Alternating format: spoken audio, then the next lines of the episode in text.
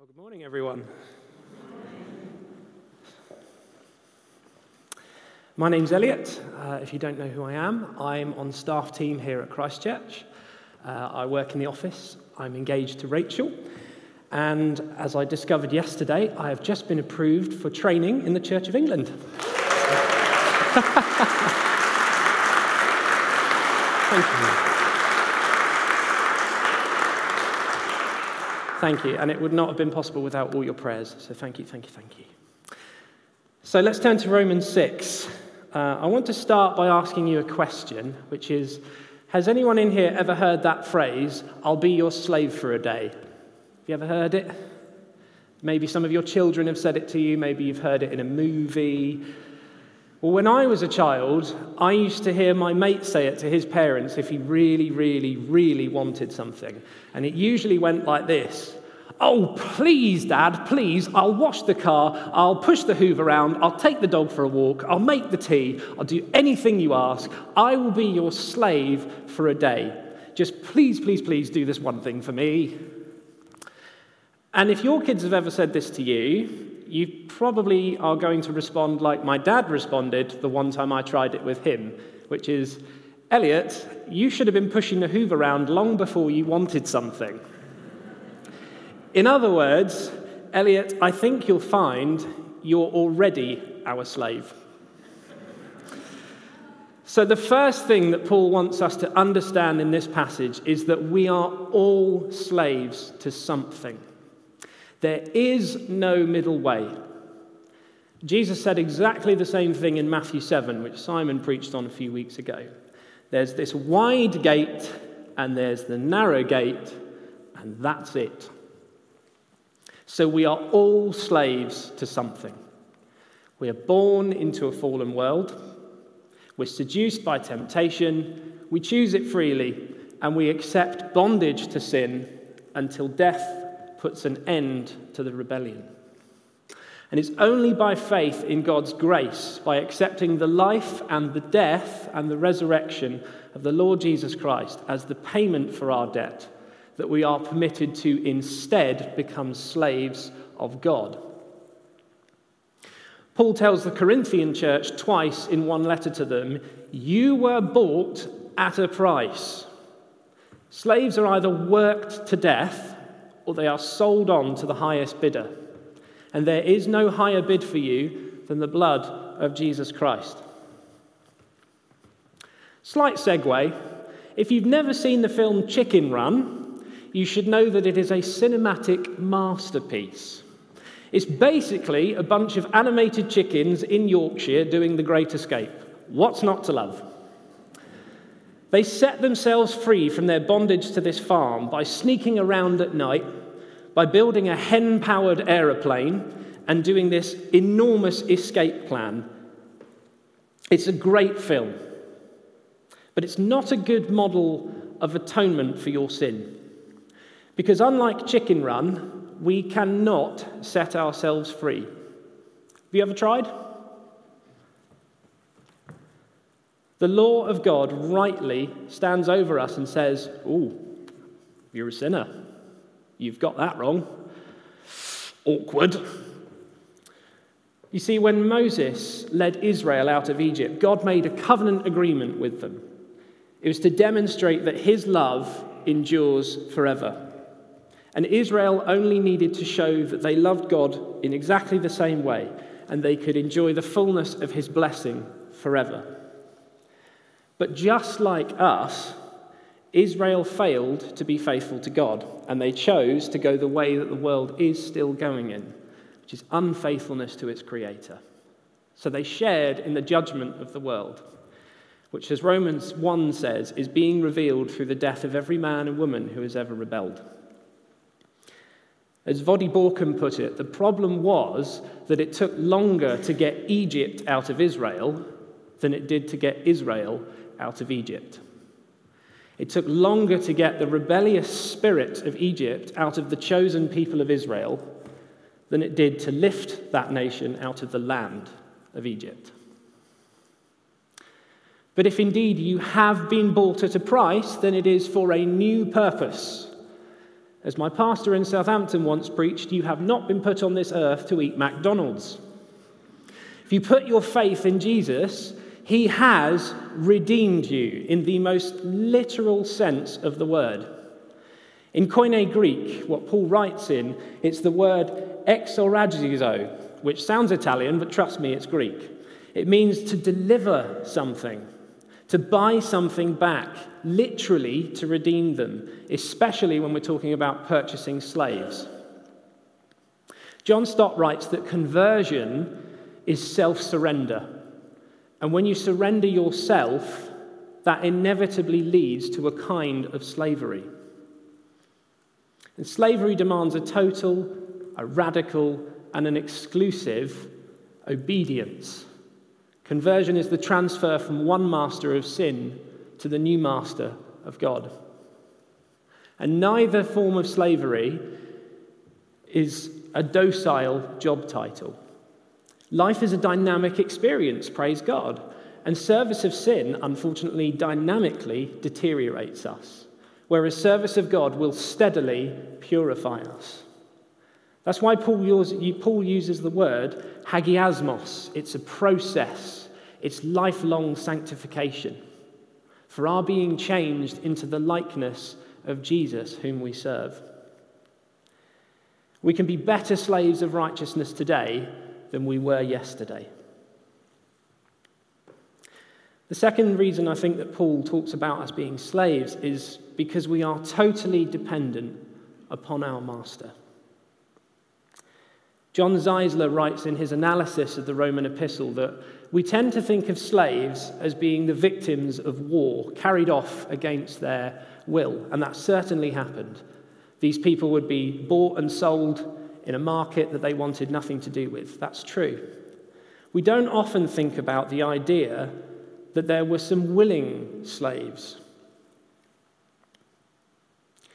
You see, there was such a thing as voluntary slavery in the Roman Empire because people in dire poverty could offer themselves in service as a way to be fed, housed, looked after.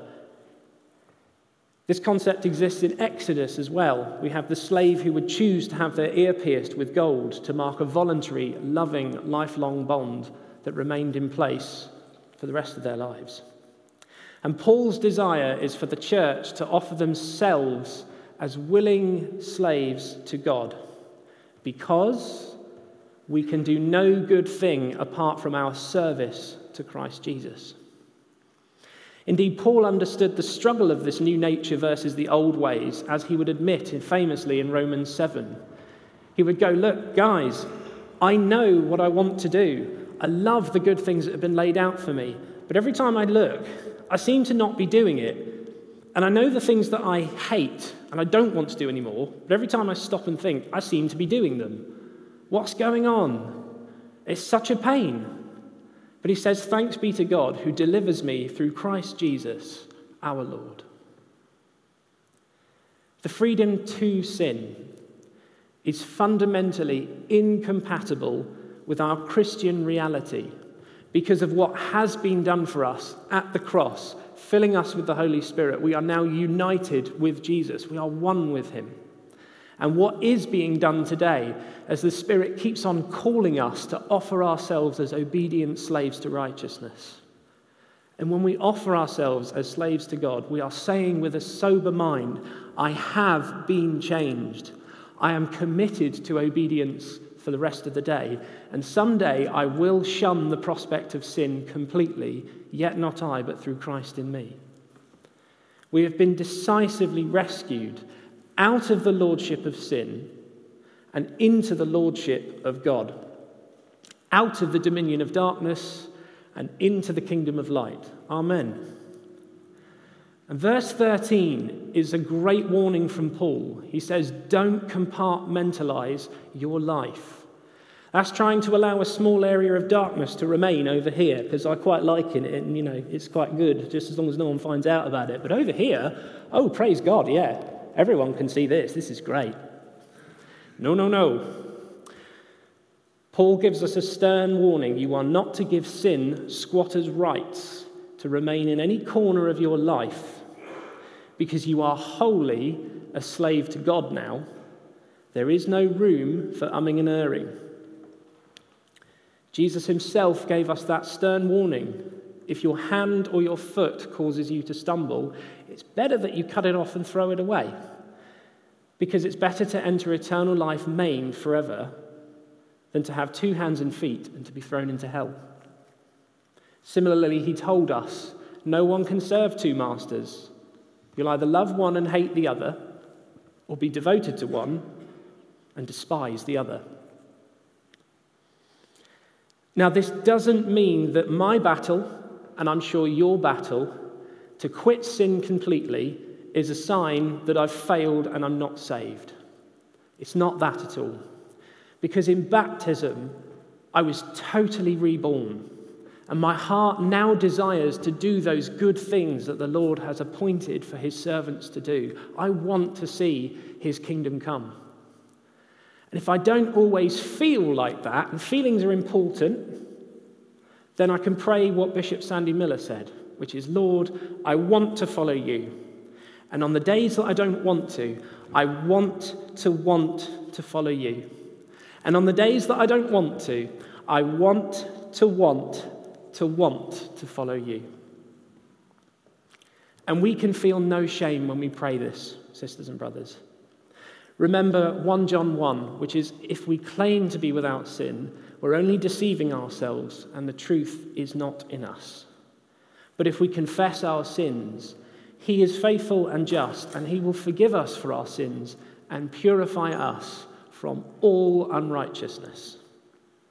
If that's the case, how much more willing is God to purify us from the lingering temptations that we are desperate not to surrender to anymore in our service to the Lord Jesus.